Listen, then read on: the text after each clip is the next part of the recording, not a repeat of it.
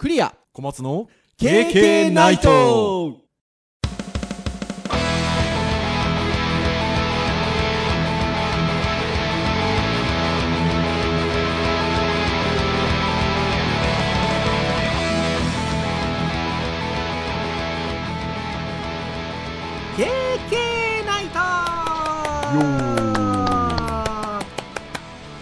ということで337回目の配信でございます。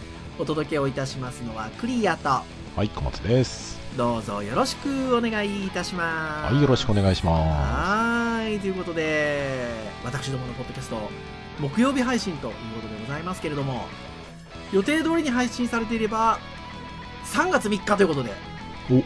ひな祭りでございますよ。すは先生のところはあのお嬢さんいらっしゃいますけどいはいはいはい。ひな祭りはどうですか？なんかひな人形飾ったりとかってことあったりするんですか？そうですね。うち毎年うちの奥様があの出してくれてますね。あらへー。えあれあれですか？おだいり様とおひな様だけじゃなくて？ああおだいり様とおひな様。なんかでもそれ結構ごついやつなんでなんかおじおじいちゃんおばあちゃんに買ってもらったみたいな。へえちなみにあのうちも娘なのででしかもあの前日が誕生日なのでおお、まあなるほど。なんていうかこう春な感じの子なんですけど あのそういうことで言うとうちの親もそうですしあの奥さんの親もそうですけどまあなんかねそれこそひな人形だなんだみたいなのってあれなんですけど出てないですようち。あそうなんで今年ね。あ今年っていうか今年に限らずなんですけど。はい。あのね、なんかね、怖いって言うんですよね。あ人形が。そう、そうなんです。だからね、まあまあ、割とそこそこのしっかりしたやつがあるんですけど、あの、並ぶことがないっていうね、うーん。そんな感じでございますよ。うちは毎年この時期になったら割と出てますけど今年はまだ出てないですけどね。いや、なんかでも僕は出した方がいいと思いますけどね。やっぱね、季節感、季節感っていうかね、そうそう。やっぱ綺麗ですしね、お人形さんね。顔も端正だし。う,、そうですねん。そうそうそう。で、まあそんなこともあるので、誕生日、娘が誕生日ってこともあるので、あの、この時期っていうところで言うと、もう3月入ってるからっていうところありますが、もうやっぱこれぐらいになってくると、だんだん春っぽくちょっとね、まあまだまだ肌寒くはありますけど、なんか春っぽい感じしてきますね、3月、やっぱ入ってくるとね。そうですね。昼間は割と暖房とかもいらない感じが。そうそうそうそうそうそうそう。そう本当そうだしなんか匂いっていうんですかね。なんかちょっと春っぽい感じになってきますよね。3月ぐらいになって。ああまあ確かにそうかもしれないですね。そんな3月でございますけれども、はい。まあ、3月はまあ卒業式シーズンだったりしますので。はい。ねあの私どもあの従事しておりますデジタルハリウッド大学も卒業式があの3月下旬ですか？はいありますけれども。私行きますよ。これがね話せたら今時な話ですよね。ねえ。だってね卒業送り出す卒業生と生で初めて会うっていう。そうなんですよ、ゼミ生、僕、多分ですね、今年ゼミ生9人いたんですけど、まあ、あの、あリアルで会ってない子が結構いるんですよ。だから、えっと、卒業式、一応今のところもう行く予定ですので、あの、生で初めて会うってね。ねどうですか、これ？リスナーの皆さん。サマーキャンプ組以外は基本多分ね、そうそうそうそう。まあ、オンラインオンラインでは割とおなじみではあるものの全然全然だからやり取りもしてますしっていう感じですけどそのまさに同じ空間でリアルにね会ったことがない学生が結構いるっていうこのね今時な感じでございますよ。そうだから向こうがねカメラ越しとどう違うのかっていう、ね、そうなんですよ。だいぶ僕もこうやって言ってますけど会ったら意外と喋れなくなっちゃったりしてね。そんなことはないでしょ みたいなとこですけどだからまあもうあのね卒業式ってあの学生たちのまあ旅立ちの門出なのであの毎年楽しみですけど今年はより楽しみだなっていうね。もう何よりもあの小松先生とリアルで会うのも多分半年ぶりぐらい、うん半年以上、ね。あのね前にねあの相沢先生そうなんです。と一緒に撮った時今それ頭に思い浮かべながら喋ってたんですけど 相沢先生と3人で土曜日会ってちょっとねお話雑談してもう雑談ついでにあのスタッフさんに写真撮ってもらったりしてね。うん僕もね記憶記憶が曖昧なんですよね。なんか夏だ夏前だった気がするんだよな。夏前だったかもしれないです。か夏ぐらい。うんそうですよね。7月とか、うん。うん、なんかそんな感じだったかももしれない。なんか半年以上前ですよね。そうですね。いやーもうすごい時代。ですよ。はい。というところではございますがそんな3月。今日何の話をしようということね。ところなんですけど今日ウェブ会なんですよね。はい。そうそう。でまあウェブ会って言ってもいろんな切り口があるのでまあこんな話できますかね？あんな話できますかね？みたいなことは、えー編集会議でお話ししてたんですけどもうすっげえウェブっぽい話しようかっていうことになりましてブラウザーですよ。これまで何回かウェブブラウザーをテーマにしてやってますよねもうそうですね多分うちのポッドキャストずっと聞いてる人からしてみたら、ああ、まあ、また来ましたかぐらいの 感じだと思いますよ。ところではありますがまあ割とねあのブラウザーもまあすげえボコボコボコボコ新しいものが出てたりとかするかっちゃ当然そんなものでもないっちゃないんですけどただ当然ねあのブラウザーは何個までとか決まってるわけでもないので まああのいろんなブラウザーが出てきてたりとかあの実は私たちが知らなかっただけでこんなブラウザーあんなブラウザーあったってこともありますし。あとはあの普段私たちが使ってるものでもあのいろんなトピックがあったりしますので。今日はちょっとねブラウザーをテーマになんかまあ雑談っぽい感じですかねどっちかっていうと。まあそうですね。ね はい。感じでお話ができたらなっていうところでございますのでいくつかなんかあのブラウザーをテーマにしたウェブページもございましたので、まあ、そこをちょっと参照しつつゆるりとお話をしていこうかなというところでございますので はい、ぜひリスナーの皆さんお付き合いをいただければというところでございます。はいち。ょっとね、僕、ちょっとこう気になってることが一つあって、はい。はい。この僕ら割とポッドキャストでウェブブラウザってものを取り上げるんですけど、はい。今の若い人たちってウェブブラウザっていう感覚ってどの程度あるんでしょうね、これはでも本当そうですよね。うん、なんか僕らの時代って割とその選択を迫られる部分もあれば制作者としてね割と手を焼くブラウザがあって、うんあれがねあの対応がねみたいな話とか、うん結構まああとはその、ね、最近だとやっぱりアプリケーションとかで、ね、その OS が対応してるのどうのって話が出てくるわけなんですけど、はい。そうででもなんか今僕らウェブブラウザっていうのはなんか耳なじみはいいんですけど、うん。うん、なんか今の子たちってまあブラウザっていう感覚言葉で言われるよりかはなんかクロクロームとかねサファリみたいなないやなんかもうあれなんじゃないですか。そのもうそもそものウェブブラウジングがもう PC よりもスマホとかになっちゃってるじゃないですか。まあそうですね。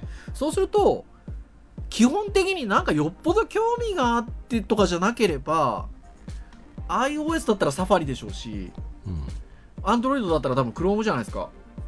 えそういう意味で言うともうあのウェブ見ますっていう時にそのウェブを見るための道具としてそこにあるものをただね iPhone だったりサファリ、えー、Chrome Android だったら Chrome 立ち上げるっていうことなのでそういう意味で言うともう小松先生おっしゃってる通りでブラウザーの種類がどうこうってもうそもそもないかもしれないですね。まああんま PC 使わなければねもう選択肢は、ね、スマートフォンで限られちゃうわけいやですから、ね、そうですよ。わざわざスマートフォンで別のブラウザー入れようなんちゅうのはちょっと興味がある人ですもんねそうですね。うん。何年か前の卒業生とかね。何年か前の卒業生でそういうの好きそうな子はいましたけどね、はいはいはい。あんまり。うん。あんまり一般の人ではブラウザって聞いたことはあるけどまあそんなに意識しないでもいいよねぐらいなね。あとは スマートフォンでのブラウジングみたいなところで言うともはやそのブラウザを単独で立ち上げなくてもアプリの中で開いちゃうみたいなこともあるじゃないですかそうですね、もうだから本当おっしゃる通りかもしれないですね。うんままあ、あ、僕はパソコンで使う場合はね多少選ぶって感覚はあるかもしれないですけど。まあ、特に我々教えてる子たちなんかはね、そもそも制作とかするわけだから、ブラウザってことは僕らバンバン使うので、あそうそう。意識はね、してる使いますしあの僕もあのスクールだったりとかデジタルハリウッドねあの社会人向けのスクールあったり、えっと、大学あったり院があったりしますけどあのウェブ系の授業の最初では言いますよあのユーザーとしては好きなものを使えばいいんだけど作り手としてはどういう種類のものがあっててどういう特徴があるかはやっぱ知っとかないといけないのでっていうのは最初やっぱ言いますけど。ね だからえ言ってても。から言えばね。そうだ。言っててもね多分ね今僕が課題とかでなんか作ってって言ってる学生のうん。僕の予想では半分以上はねデフォルト以外のブラウザ入れてないといや入れてないと思います。よ。いや、そういや本当そう思いますよ。いやー、どうします？喋ります？この後。ね水を差すようですが 僕らこの辺の話が好きなので喋っちゃいますよ いや、本当そうかもしれませんね。はい。ってなところなんですが、まあじゃあ今みたいな話になっちゃったんで、ちょっと言うと、いっぺこっぺ通信っていうサイトがありまして、あの、そこで、えっと、去年の今ぐらいですかね、2021年3月16日の記事で、PC ブラウザおすすめ比較まとめ、20種類の最強はマル秘っていう記事のでタイトルの記事があって、はいはいはい。20種類のブラウザーがまず紹介されてるんですよ。はいはいはい。これもうこの記事に至っては今の話で言ったらもう何が何だかって感じですよね。20もあんのみたいな。20もあるのかみたいな皆さん世界を向けたら20じゃ済まないですよ。そうですよ。本当そうですよ。なところですが。まあ20種類ぐらいこのサイト上がってて。はい。特に名前がどんどんどんとリストで出てるようなものは私たちは知ってますけどね。はいそうですね。でもこのな並んでる中でも僕1個知らないのありましたよ。マクストンって知らないですよ、うん僕も知らないですよね、そうですよね。うん。まあ、Chrome あって、IE があって、Firefox、Safari、Edge、Opera、スレイプニール、ビバルディ、Maxton。で、その他のブラウザーということで、残り10個ぐらいまた上がってるんですけど。マクストン知らないですね。マクストンはでもあれですね開発元中国ですねあー、そうなんですね。割と、あの、その、シェア率1%以下のその他のブラウザーって10いくつ上がってるんですけど、中国のブラウザ多いですね。まあ人口も多いですからねそうそうそうそう。ん開発だったり使う人が多ければまあまあシェアもね増えますからねうん、QQ ブラウザーだったり、総合ブラウええっと、総合エクスプローラーだったりとか、えー、360セーフブラウザーかな、まあ、あたりが中国。まあ、私あの、上海に授業で一時期、あの毎年行ってたんですけど、その時は総合エクスプローラー使っ使ってましたね。うんなんでやっぱ国によってねとあると思いますよね。そのなんかその世界的なシェアみたいなところで言うとね Chrome だでしょうけど今は、はい。まあ、国によってはっていうところじゃないかなっていうふうに思いますね。はい。うん。ルナスケープとか懐かしくないですか？懐かしいですね。ね おっさん多い方だ俺は多分。え0.06%ってシェア率書いてありますけど。まあ本当にもう趣味のブラウザですよねそうなねるとえ。でもそこそこは話題にはなりましたよね。うん。月のアイコンでねまあ、どうなんでしょうね。で結局僕らの時代はあの使い勝手の部分でいろいろと影響が出たけど今あんま変わらないのかもしれないですね。うそあのそのシェア率0.1%以下のブラウザで10いくつ上がってるんですけどそこにこの記事のね書いてる方がねこの中で使うなら日本産ブラウザルナスケープがおすすめですって書いてあるんですけど。まあ好きなんでしょうねきっとね。ねえ。っていうところではありますが、まあ、たくさん紹介されていますと。であのこのサイトで言うと、まあ、ついでなんでっていうかあの速度比較とかねちょちょっとしてあるんですよね。それで言うとあのーまあ Chrome が一応早いことにはなってまして。早いことにはなってましてっていうのは何去年でしたっけ？なんかブラウザの話もう一昨年かもしれないですけどしましたね。ね、ブラウザの話した時に意外と Chrome が遅くなってる重くなってるって話をその時確かしたんですよね。そうそう。その時ね僕はブレイブっていうのあそうがねみた話をあとはクイクイズで僕はあのあの何周年かのクイズで何種類のうちこれを当ててくださいみたいな話とかねした気がします。それで言うとブレイブ入ってないですよここない入ってないですよ。20種類。に 低いんでしょだからね。まあ何調べなんだっていうところではありますけど、ね、まあまあね。それはそうなんですけどね。そうそれで言うとでもクロームは3番目ぐらいに入ってるんですよ。はで一番早いのがオペラで。でオペラはでももうもうあれですよね。そんなゴリゴリって感じじゃないですよね今ねまあ、独自で多分もう、あのーエンジン作るのやめそうですよね。役役役割は終わったから、うん、まあ、クロミニウム使ってっていうような,、うん。なんかそういう宣言をしたのがありますよね。なんかあれですかね最適化がクローム以上にうまくいってるって感じなんですかね。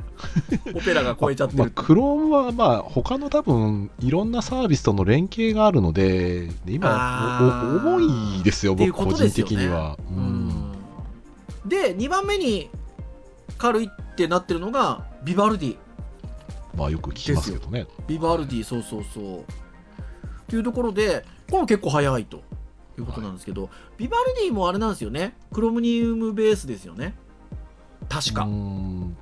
ななそうななんですかね。なんかちょっとこの後いろいろと話出てくるところでうん。なんかその辺どうなんだってところはあるんですけど。はい。みたいですよ。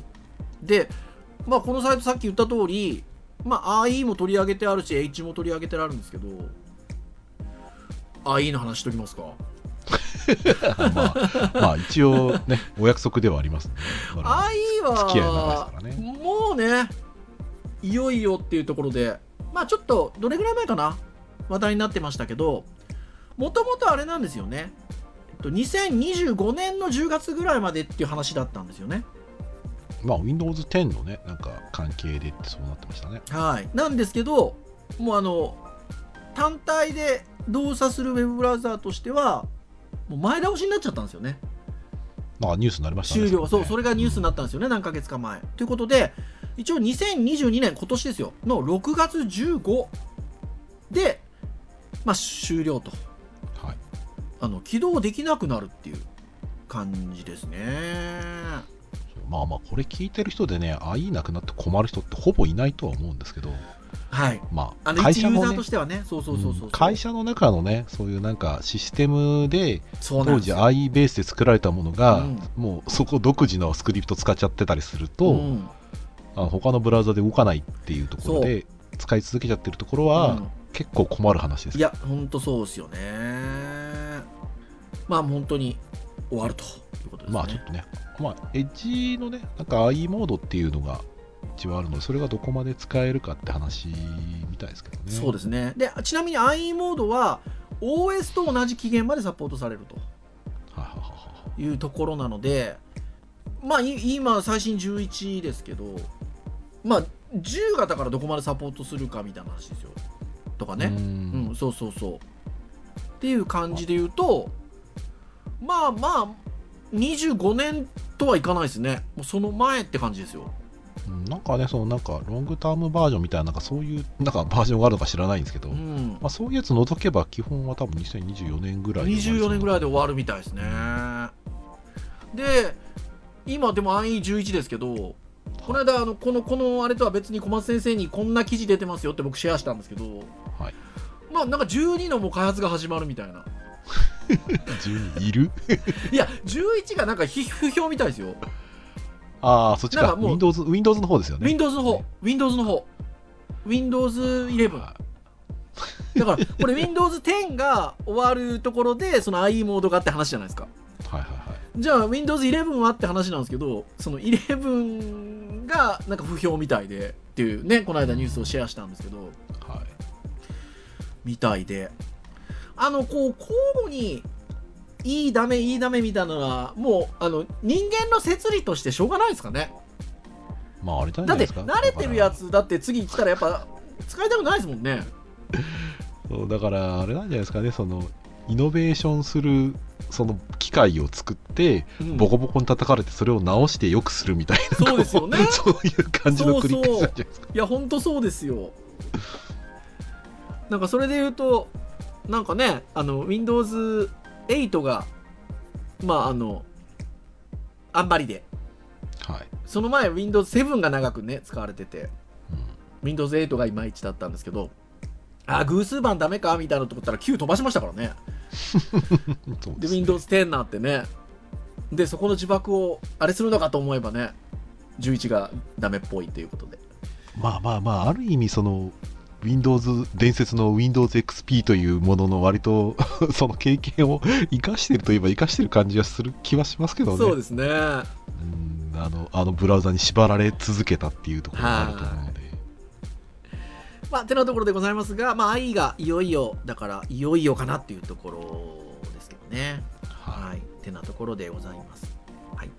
そしてですよ実は最初に編集会議ではこのページからブラウザって話になったんですけどはい。2021年ブラウザー業界やっちまった事件簿っていう記事がえ今年の1月18日に、えー公開されておりましてこの記事がちょっと面白かったんですよね まあ、そうですね。かあの書いてるサイトも面白いし、そうですよそうですね。そうなんですよだからそれでなんかちょっと KK で話しましょうかって話になったんですけどはい。この2021年ブラウザー業界やっちまった事件簿の記事を出してるところがビバルディなんですよ開発元が出してるんですね さっきの、さっきのあのブラウザーでビバルディってありますよって話したビバルディがそういう記事を出してましてこれがね5つのブラウザーを取り上げてるんですよねはい。でえっとそれぞれに2021年にやっちゃったよねっていう記事をあの出してるんですけどそのビバルディが出してるその記事の5つのブラウザーの中にビバルディも入ってるんですよ。自らやっちまったっていう。いやなかなかいいですよね。いやなかなかいいですよ、多分まあまこれがないと、ただただね、まあ、あのライバルをただるだけになっちゃいますからね。そうですね。そうそうそうそう。うちもなんですけど、みたいなね。なんかねあのさっきも言った通りブラウザってまあそんな新しいものがボコボコ出てきたりとかなんかシェアがガーガーガーガーすげえ変わる短期的に変わるみたいなことはないのでっていうはい。話なんですけどまあただそれぞれのブラウザーにはやっぱあの引きこもごもがあるなっていうところで あの、はこれなんかちょっと5つのブラウザーに対してやっちまったよねっていうのがなんか端的に書かれててなんか面白いなと思ったんでちょっとここ見て お話ししていきたいなっていう感じなんですけどはい。1個目はエッジですよ。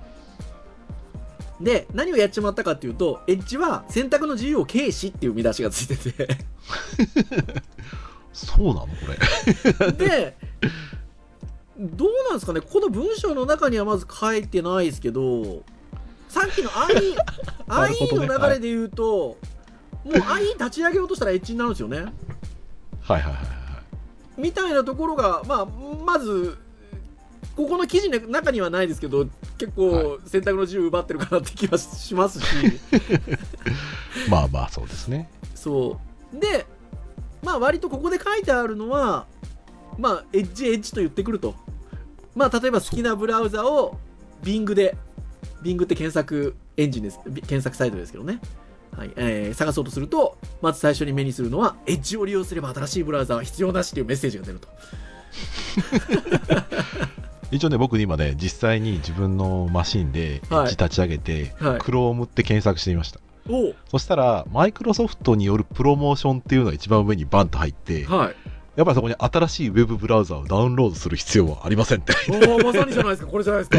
そう。だから、あの、マイクロソフトは高速で安全なウェブエクスペリエンスを実現し、時間とお金の節約に役立つマイクロソフトエッジを使用することをお勧めします。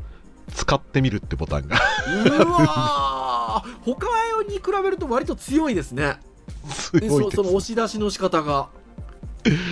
まあこれね、日本語にそのまましてるせいなのか、まあそもそもなんかこういう感じなのかちょっとわかんないですけど、おもろいですね。ちょっとなんか、くすっと笑っちゃいますね。ねえ検索した時点でもう入れる気満まあ々だからな。まあそうそうまずだから検索がそう書いてあるんですよ最初にねで次に書いてあるのが好きなブラウザをインストールするのにインストーラーをダウンロードしようとするとエッジはご利用のデバイスに害をもたらすとしてダウンロードをブロックしようとします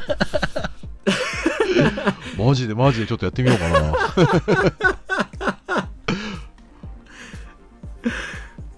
はあ、なんかマシンの設定とかにもよるかもしれないですけどねああ、そうですね。ねえはいはいはいはい。まあまあ、ちょっとそこまで露骨な感じはしなかったですけど、でもまあまあまあ、そうですね。ちょっと面白い。ちょっと面白いですね、これ。ちょっと面白いですね はい。でさらにはエッジ以外のブラウザをデフォルトのブラウザに変えようとするとエッジをチェックするようにアピールするポップアップが表示されますこれは割とまあこれはどのブラウザも割とあるかなっていう感じはしますけどまあまあまあそうですねはいまあ、2001年に渦巻きの青いアイコンを間違えてクリックしてしまった記憶が蘇るかもしれませんが デフォルトブラウザをエッジにか切り替えるように促すダイアログが表示されますみたいなね。マイクロソフトさんこれはどうなんでしょうっていう言葉でしまってますけど。面白い。面白いですね別にそんなめっちゃ叩いてるわけじゃないけど記事自体の内容がや やっちまった事件簿っていうちょっとかなりライトな感じとしてはでもテイスト面楽白いですね。しいですね。そうそうそうそう、ということでまあエッジは去年そういうことをやっちまってる。今今もやっちまってるっていうところですね。はい。ございますよ。で次2番目が Chrome なんですよ。はい。で Chrome はですね FLOC でプライバシーを無視ということで長い間スクービードゥに出てくる悪人のサードパーティークッキーがウェブサイトの裏でこそこそと動き回りデータを可能な限り盗み出し一番高く買い取る企業に売りつけるという行為が行われてきましたということで。はっていうところなんですけど、まあ、Chrome がブラウザーからサードパーティークッキーを廃止するっていうニュースがまあ歓迎されたがと。一方でそのテクノロジーをどのようにすり替えるつもりなのかっていう避けられない疑問が湧き上がったということで。で2021年に発表された計画はですねまあそういうこうクッキーを使用したプライバシー侵害のものに代わってブラウザー内にトラッキングとプロファイリングを構築するチェックノートっていうものに置き換えると。あうーんなるほどね。で、まあ、これがね、新しいベンチャー、FLOC っていうね、呼ばれてるけども、まあ、この手法を艦隊しない人は誰もいないと言えるでしょうということで、まあ艦隊している人は誰もいないと言えるでしょうということですね。はいはいはいはい。まあだからはいせっかくね、そのクッキーがっていうところで今、こう、どっちかっていうと、こう、なくしていきましょうみたいな流れがある中で、結局同じような変わる、それに変わるものを載せていこうとしてるっていうことで。まあちょっとなかなかあのクッキーっていう情報を扱うところで言うとまあ Google のやってることもまあ割とうんなんか支持できそうな感じがありますねそうそうそう。まあ、か制作側として関わっているところで修正求められたらいや勘弁してくれっていう気持ちにもまあうんなんとなくわかりますけど、うん。まあ UX 考えるものとしては致し方ないんじゃないのっていう気ねはしますけどね。そうそうそう。っていうところで、まあ、考え直してグーグルね締めてありますけどはーい。ってなところかなっていうところですね。作る側の気持ちが僕ら分かっちゃうからっていうところはあるんですけどまあ一ユーザー的な視点に立つと確かにねい、うん。いらなくないですかってなっちゃうのかな？まあ通常のクッキーは別に、ま難しいな。サークッキーですからね、うーん。だってそこをもとに UIUX を作り手が高めるって考え方もあればねユーザーさんに還元されるんでまあまあ一概にっちゅう難しいところですね。うんまあ、だからある意味だから、まあ、プライバシーの保護っちゃ保護なのでこれは。その観点に立てばまあ正しい判断な気もするし。うん。まあ移行期間的な部分がまあどのくらいなのかっていうところにもよりますけどね、はーい。まあ、特にマーケティング的なところでは割と、うん、なんか改変が必要な時期なのかもしれうん、ないですね、でそうですよね。でもまあ確かにあのこういう話題が上るってことはそうですよね。あの時期的なこととして、まあ、まあそういうことをちょっと考えないといけない時期なのかなっていうところかなというふうに思いますね。で、3番目なんですけど、Firefox ですよ。Firefox の UI デザインの変更が不評ということで。ね そうそうなの？え。まあでも Firefox、ちょっと立ち上げてみようかな。ショートカットすら使ってなかったねえ、まあ入れ、お衝撃的なことに僕のあれですね仕事の端末には入ってるけど僕普段使ってる端末にあ、もう入れてない。Firefox を入れてないですねそもそもあ早くて今スピードは結構好きなんですけどねー。まあいかがですか？あ、うん、まあ、ゆまあ、いや、どうかな。まあ、そんな別になんか使い勝手がうんぬんみたいなところでのことは特に感じはしないですけどね。うーんうーん。プロトン UI ってですか？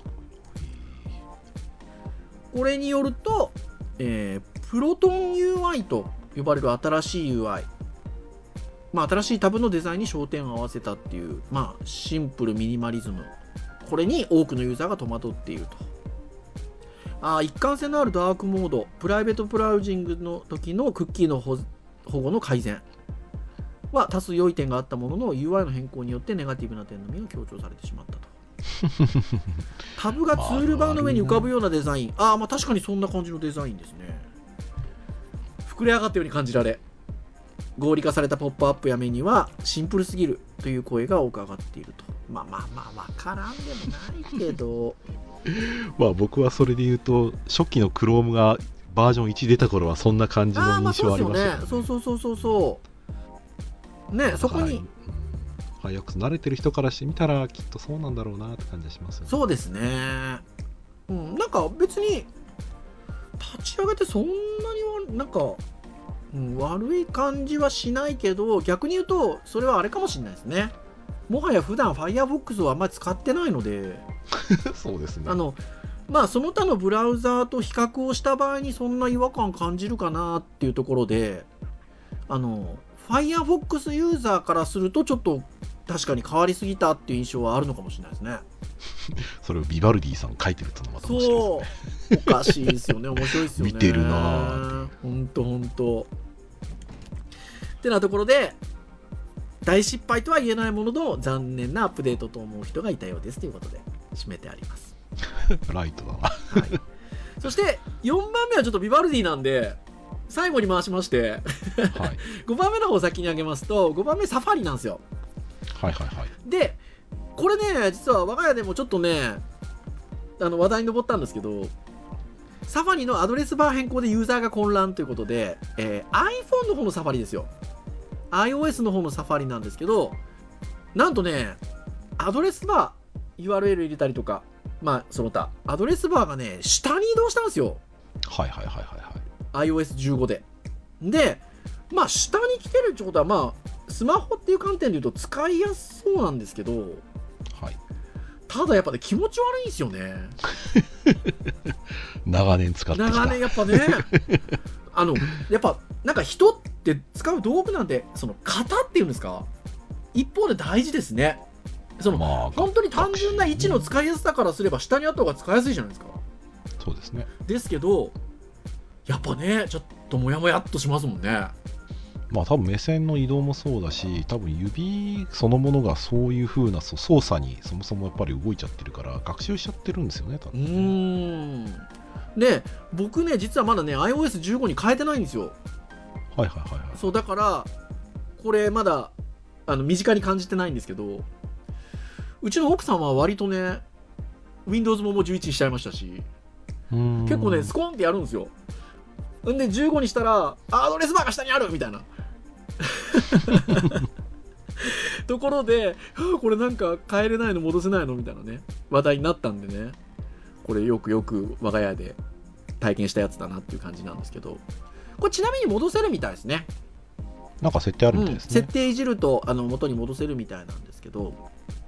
っていうところで言うとそのアドレスバーを元の場所に戻す方法の記事とかがたくさん上がってるっていう ぐらいやっぱちょっとねあの気持ち悪いなっていうう感覚を持ってる人は多いみたいですね。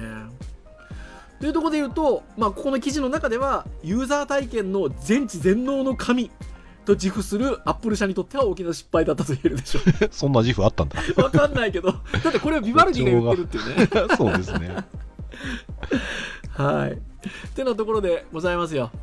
はい。そしてですね、ちょっと一つ上に戻りまして、4番目に、自分たち、ビバルディは、相変わらず iOS 版を提供できずということで、自虐的に語っているというところでございますが、はいまあ、iOS でビバルディ使えるようになるんですかってユーザーさんからよく聞かれるということで。で、私たちの回答は事情が複雑で、点々点という。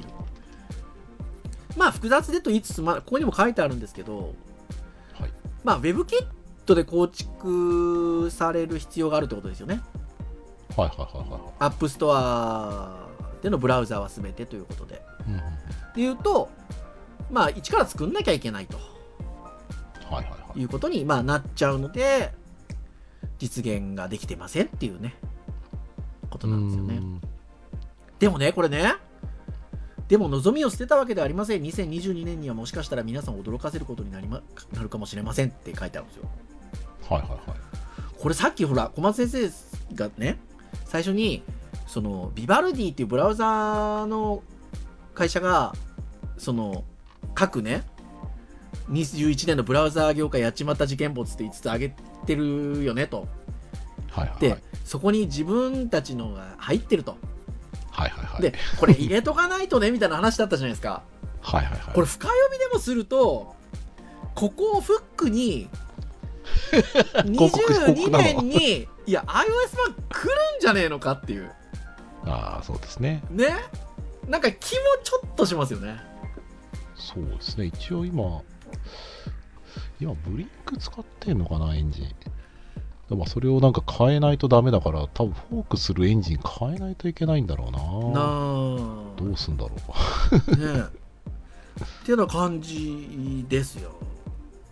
まあ、この全記事全体の締めとしては、まあ、今年皆さんがビバルディやブラウザー業界に期待することは何でしょうかっていう言葉で締めてあるんですよね。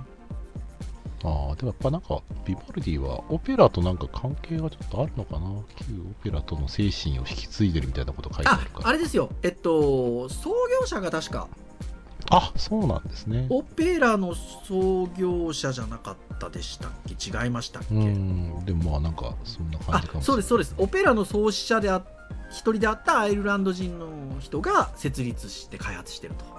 ういうんとこですね、でもね本当だ。クロミニウムでベースなんですよね。なんかでもね、オペラのレンダリングエンジンがプレストからブリンクへ変更されたことに伴って、多くの企業作成と不満に抱く。って書いてあるんですけど、なんかそれになんか習ったようなことを書いてあるんだよな。えっと、レンダリングエンジンは現行のオペラと同じくブリンク使用しているって書いてあるんで、ほうほうほうほうほうほうほうほうほう。ほもうクロミニウムだったら多分ね、ウェブキットのエンジン使ってることになうああそっるとかそっかそっかそっ思うのでか、そっか。ね、どうしてんでしょうね。ねえどうしてんでしょうね。ねはうーんてなとこでございますよ。い。はい。はーいやっぱブラウザーは楽しいですね まあ歴史を知ってるから、まあ、もしくは体験したものが僕らにもあるからってところだと思うんですよね。まあ、多分だから今の若い人は若い人なりの多分その使っているプラットフォームでのきっとあるあるが将来出てくるんじゃないですかねうんい。や本当そうですよねうんまあブラウザではないと思いますけそど。うそうそうそうそうそうそうそうそうそうそうそうもはやでもやり取りっていう意味で言えばこう SNS 的なものがいろんなものが出てくるんじゃないですかとしたら。昔は、ね昔はうん。LINE だったねみたいな話になるんじゃないですか、そうですね。ねえ。なんかそんなようなことになるんじゃなかろうかなって気もしますが。まあ、僕はあの結局初期の頃ね情報を得るためのツールとしてはやっぱり検索だったりとか、はい。ね、やっぱりそういうなんだろうな。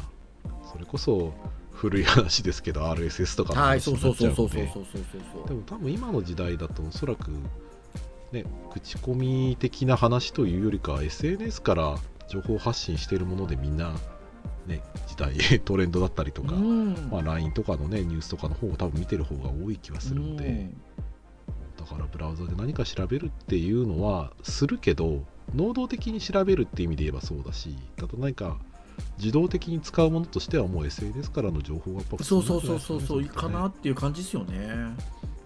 いやだと思います。なんかやっぱコミュニケーションの取り方やっぱ変わってます？よいろいろ変わってき変わってますね。そう。だから多分普段使いのアプリの二次的なアプリとしてみんな認識してるんじゃないですかねそいやそうですよ。だって僕らその1990年代後半とか始めたぐらいの時ね ICQ とかね あおおですね。とかじゃないですか、はい。そうそうそう。ねえ。いや本当そうですよ。まあだいぶすごい新鮮でしたけどね。おお すごいっつって。ねえ。何時間もあれでしなんか？しゃなんかチャットでやり合ったそうそうりしてましたよ。そうそうしたりとかね。いやっていう本当いやいかんおっさんトークだ。やってることと別に変わんないからそんなに今と古いって今話から今日始まったのに。はい。まあてなとこでございますがまあいい時間が来ておりますので。えー以上といたしましょうかね。